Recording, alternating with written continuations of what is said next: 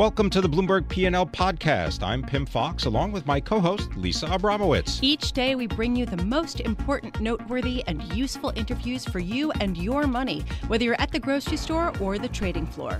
Find the Bloomberg P&L podcast on Apple Podcasts, SoundCloud and bloomberg.com.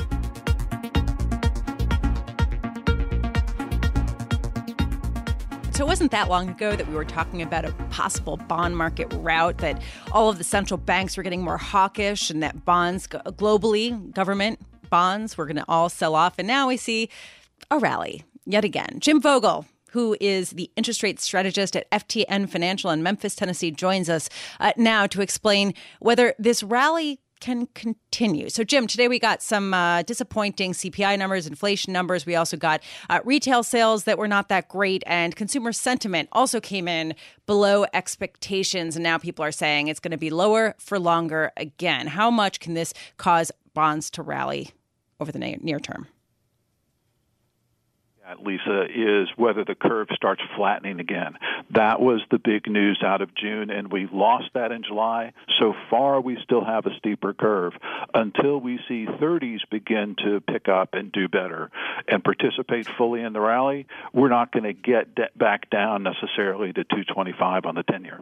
Wait, wait. So, so just uh, broadening out a little bit. In other words, you're saying that there was this ste- uh, curve steepening. In other words, people were uh, increasing their expectations of longer term growth, of, of, of lower near term rates and higher longer term rates.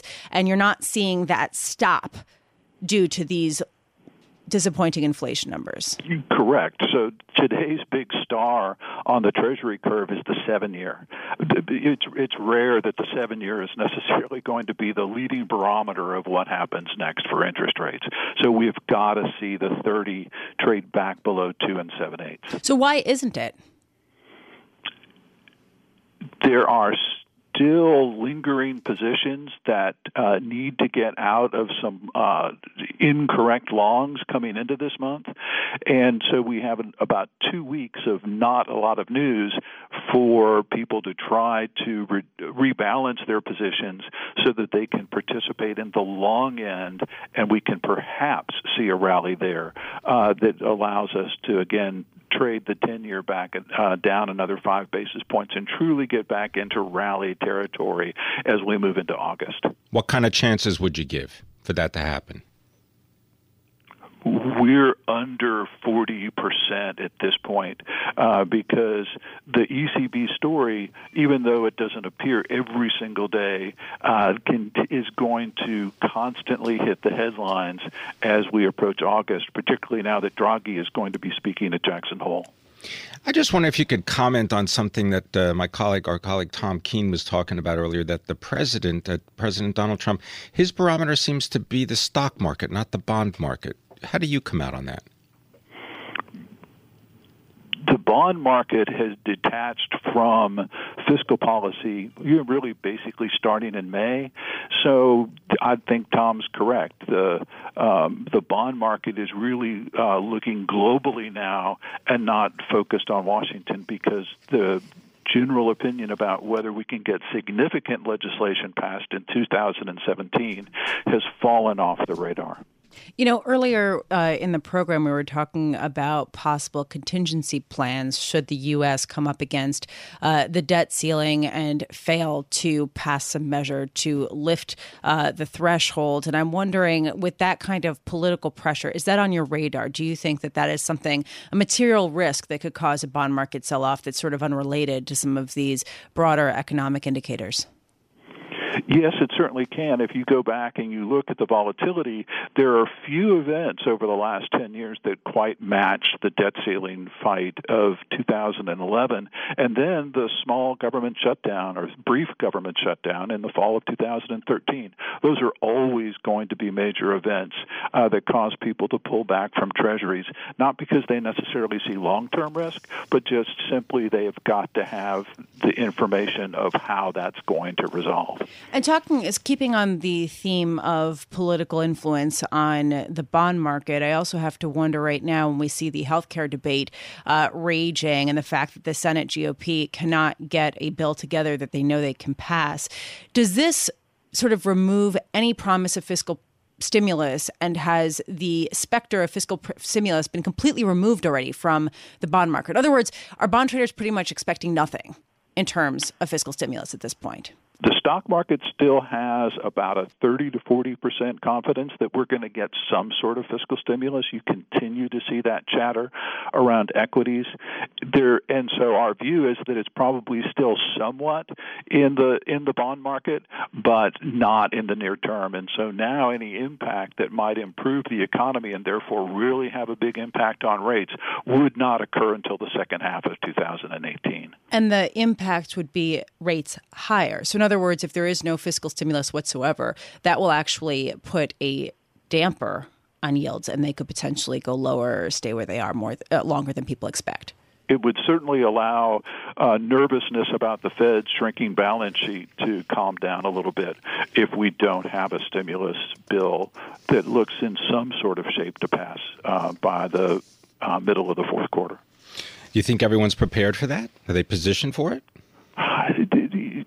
The bond market generally is, but there's so many things that are happening with regards to uh, deposit growth and how excess reserve management will take place among the in the national banking system that it's really hard to say that the entire balance sheet uh, plan is is fully integrated into prices right now. We think the the level of say the 10 year accurately reflects it, but in terms of all the other changes that are going to take place, there's still a lot to learn. I want to thank you very much for joining us. Jim Vogel is interest rate strategist for FTN Financial, joining us from Memphis, Tennessee.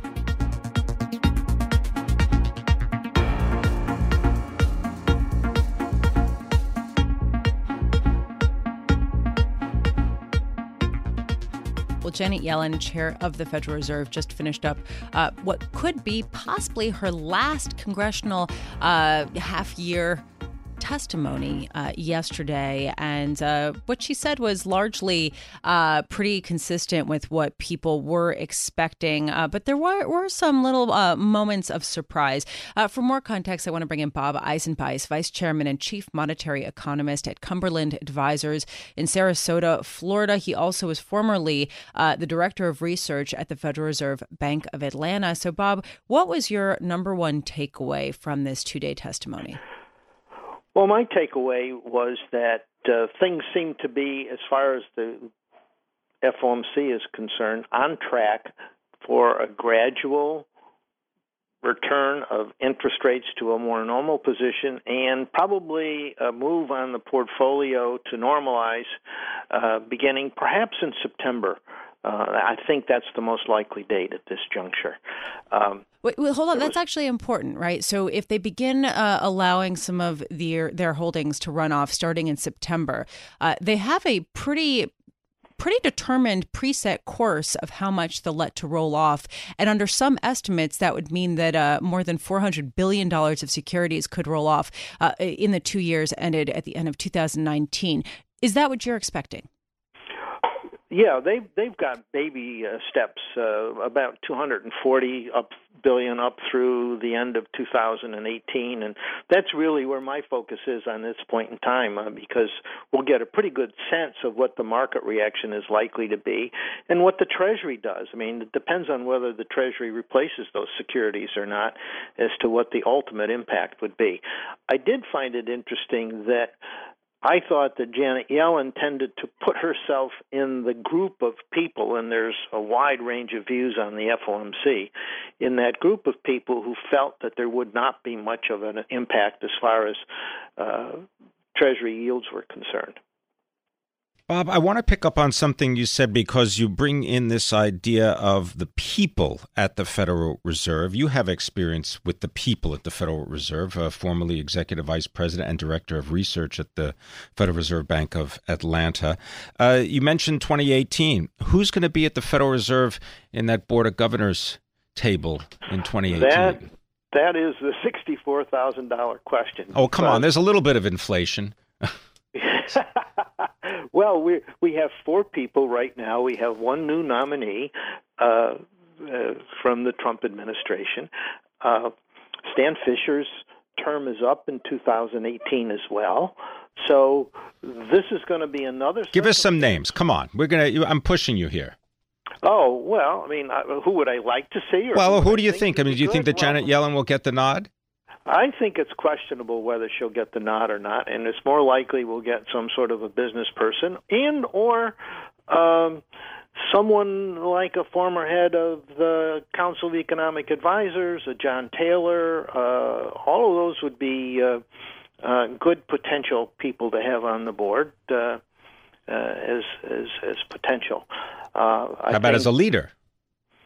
Well, I think John Taylor would be would be my first pick to but uh, Glenn Hubbard would be certainly right there uh, along with it in terms of someone who's a, a top-rate economist and, and knows about policy and, and, understands policy. So Gary Cohn has also been floated. He's currently the uh, uh chief economist for President Trump and former COO at Goldman Sachs. How do you think uh, his influence uh, would change the Fed? If he were chairman, you mean? Yeah. Um, well, I think you bring a, a little bit more of a markets focus, uh, maybe a shorter term view, because most of the people on Wall Street tend to have, uh, you know, a long term is uh, the end of the day. Well, would, would he be uh, more hawkish? I think that that's that's the question that people are wondering. Uh, that's that's a good question, and, and I don't have a good sense uh, of where he would come out on that. right now, with inflation being where it is, uh, I'm not sure what hawkish really means uh, because you know we don't really have an inflation an inflation problem at this point. So, and if the if there's an inflation problem, it's that people are concerned that inflation is too low. I personally don't think there's anything wrong with 1.4 percent inflation. I think it's perhaps diverting attention at this juncture and uh, uh, creating some potential risks by uh, attempting to keep the economy uh, overheating. Uh, having yeah. said that, um, uh, the path that the FOMC has laid out seems to be a reasonable one at this point as far as rates are concerned, so, at least from my perspective. Bob, earlier uh, you were saying that uh, Chair Yellen puts herself in the camp not thinking that the uh, bond roll off will, their balance sheet roll off will affect Treasury yields all that much. Do you think that they're accurate in that assessment? Well, they have essentially uh, really moderated what the total roll off would otherwise be and have taken, I think, a very conservative view when it comes to the maturing of the securities. Um, because uh, right now, mortgage backed security paydowns have been running around 20 billion a month. Uh, and obviously, they're going very slow uh, on that side, uh, and the rest of the securities uh, are, you know, they're they're really taking baby steps as far as I'm concerned because of the uncertainty about what the actual impacts will be, both in terms of impacts on interest rates, but also what, if any, implications market responses would have for the subsequent path of movements in the uh, target rate. Bob, uh, talk about uh, market moves or, or consequences. Uh, J.P. Morgan Chase shares down one and a half percent. Morgan Stanley down one percent. Uh, you know, you, Citibank down three quarters of a percent. Bank of America uh, down two percent today. Uh, what do you take away from today's releases about banks and about fi- investing in financials? Well, financials have done very well, so there's probably just a little bit of a, a, a reassessment. Um, perhaps because of concern about the extent to which regulation and the Fed.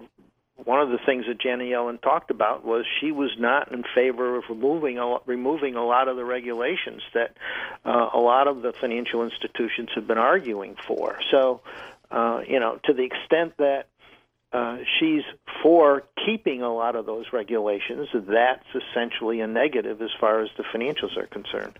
I want to thank you very much for spending time with us. Bob Eisenbeis is Vice Chairman and Chief Monetary Economist at Cumberland Advisors. They are based in Sarasota, Florida.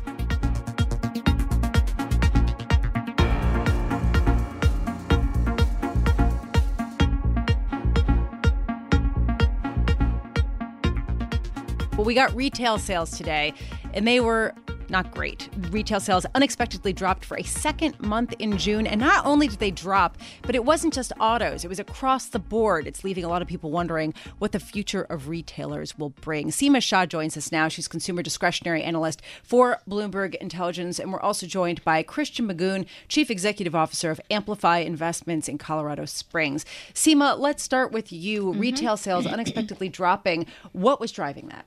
Um, there was a deceleration, as you mentioned, sort of across the board. I think what was most notable was that uh, May was weaker than expected. So I think maybe people thought there'd be some rebound, and that non-store sales, so online, decelerated their growth from last month. So that's kind of int- it. Still was up, but the growth wasn't. No, but this is important because it sort of suggests something more with the consumer than simply a shift. I mean, personally, I, you and I have discussed that before. Other than building materials, which was flat last month, but up this month. I haven't seen a lot of strength across the board in any particular category.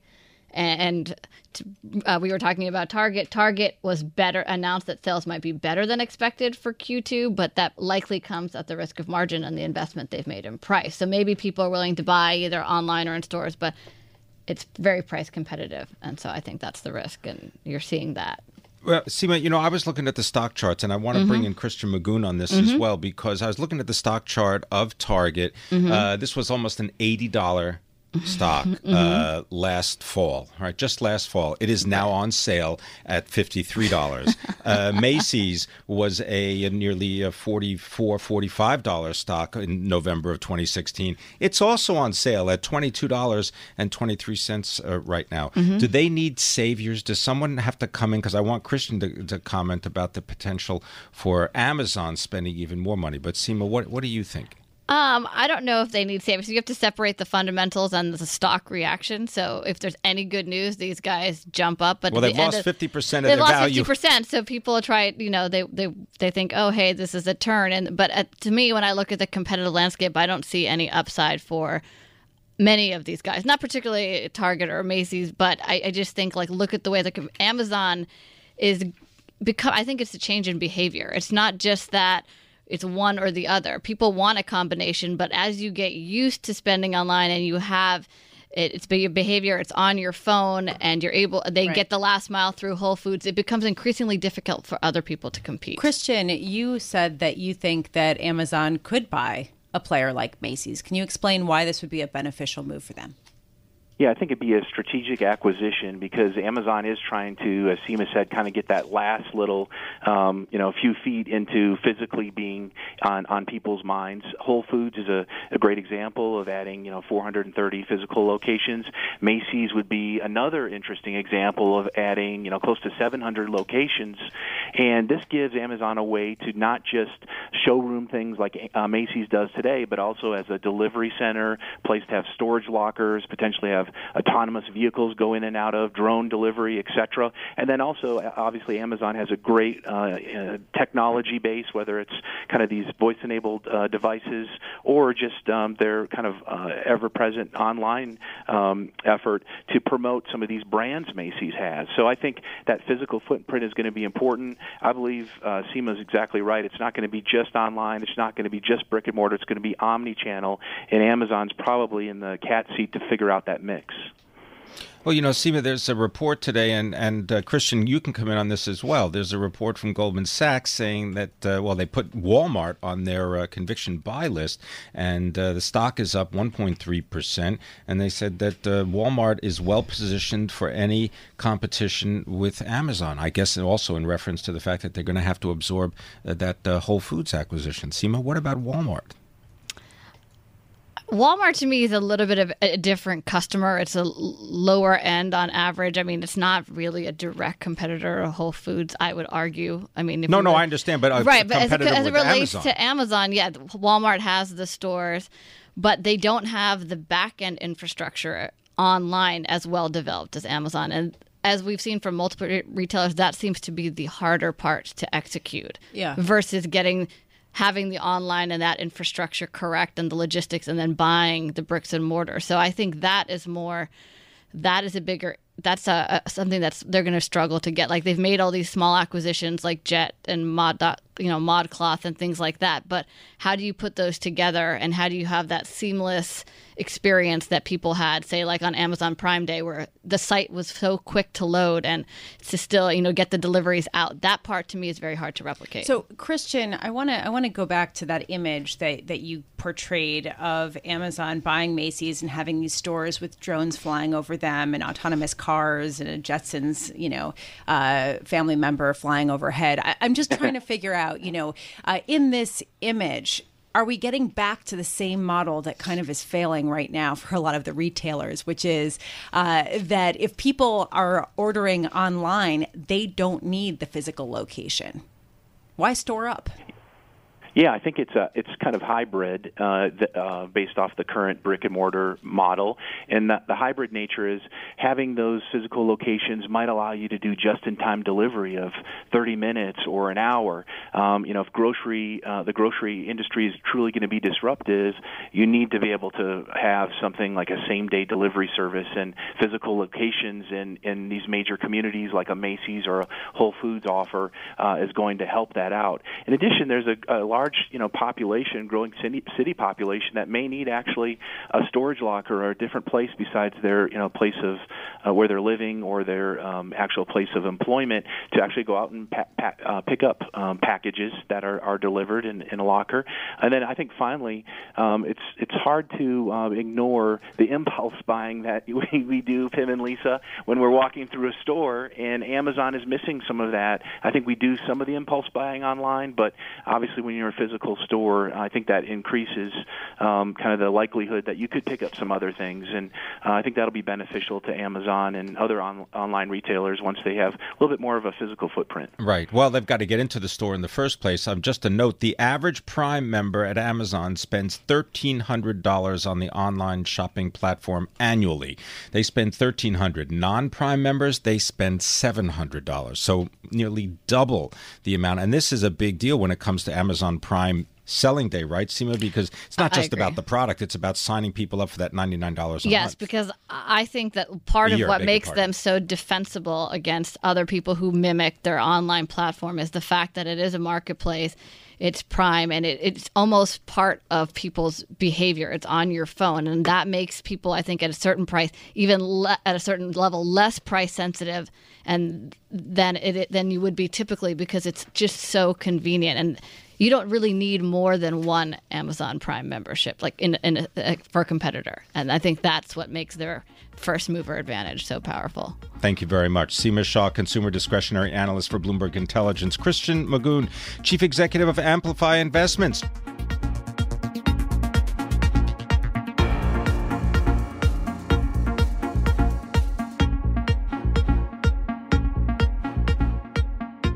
Well, we want to know do they have to go to the blackboard again? Steven Dennis is our Senate reporter for Bloomberg News, and he joins us from Capitol Hill in Washington. And he can be followed on Twitter at Steven T. Dennis, and he's got two N's. Well, uh, are we going to get another rewrite, Steven? Yeah, I think they're going to have to put together a package for moderates. There's a bunch of holdout moderates, about a handful, that come from Medicaid expansion states they didn't really get much in yesterday's rewrite. And uh, I think over the weekend, before Monday, or shortly thereafter, getting a CBO score on this bill, uh, I think Mitch McConnell's probably going to have to dig back deep into the leftover pocket change in his pocket and start spending some of the extra money that he has to uh, get these senators back on board. Steven, when you talk with uh, analysts and, and, and policy wonks on Washington, uh, on, on Capitol Hill, what do they say about the likelihood that Republicans can come together in any way for this, or whether uh, at some point they'll have to reach out across the aisle to Democrats and try to do something a little more bipartisan? Uh, I think right now we're basically on a knife edge where uh, McConnell is very much trying to get to a deal, and if you, if there's an uh, uh, if there's a point of optimism here and momentum potentially is that after this bill came out, there were two hard no's, and then there were 50 not hard anything, right? So you had uh, an, any one of those 50 other senators could have tanked this bill yesterday, could have put out a statement saying, I won't vote for it, or I need massive changes, or whatever. And they held their fire. And so that means, uh, you know, if you, one way of looking at it is that there's 50 senators who still want to get to yes.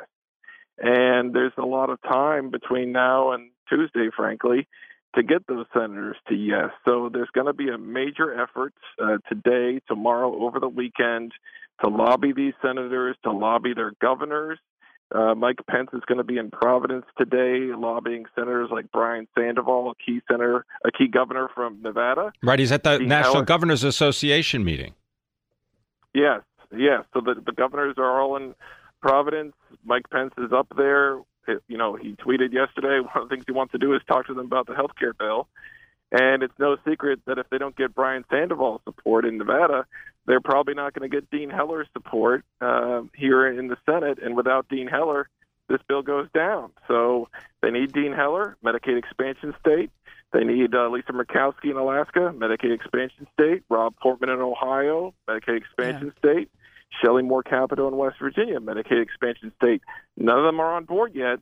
They need to get them all on board uh, before they vote next week. And, uh, you know, it's hard for me to square the comments that all of those people have made to me in the hallways over the last several months with supporting anything like this bill.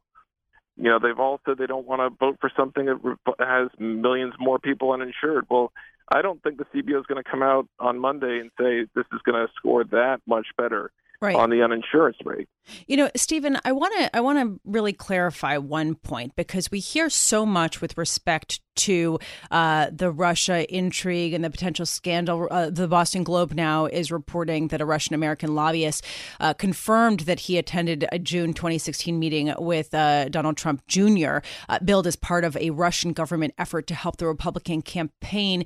Does this matter at all when it comes to really the important stuff of making this country work? like the health care bill and like the subsequent uh, tax bill that we have not seen anything drafted on, but everybody's waiting for?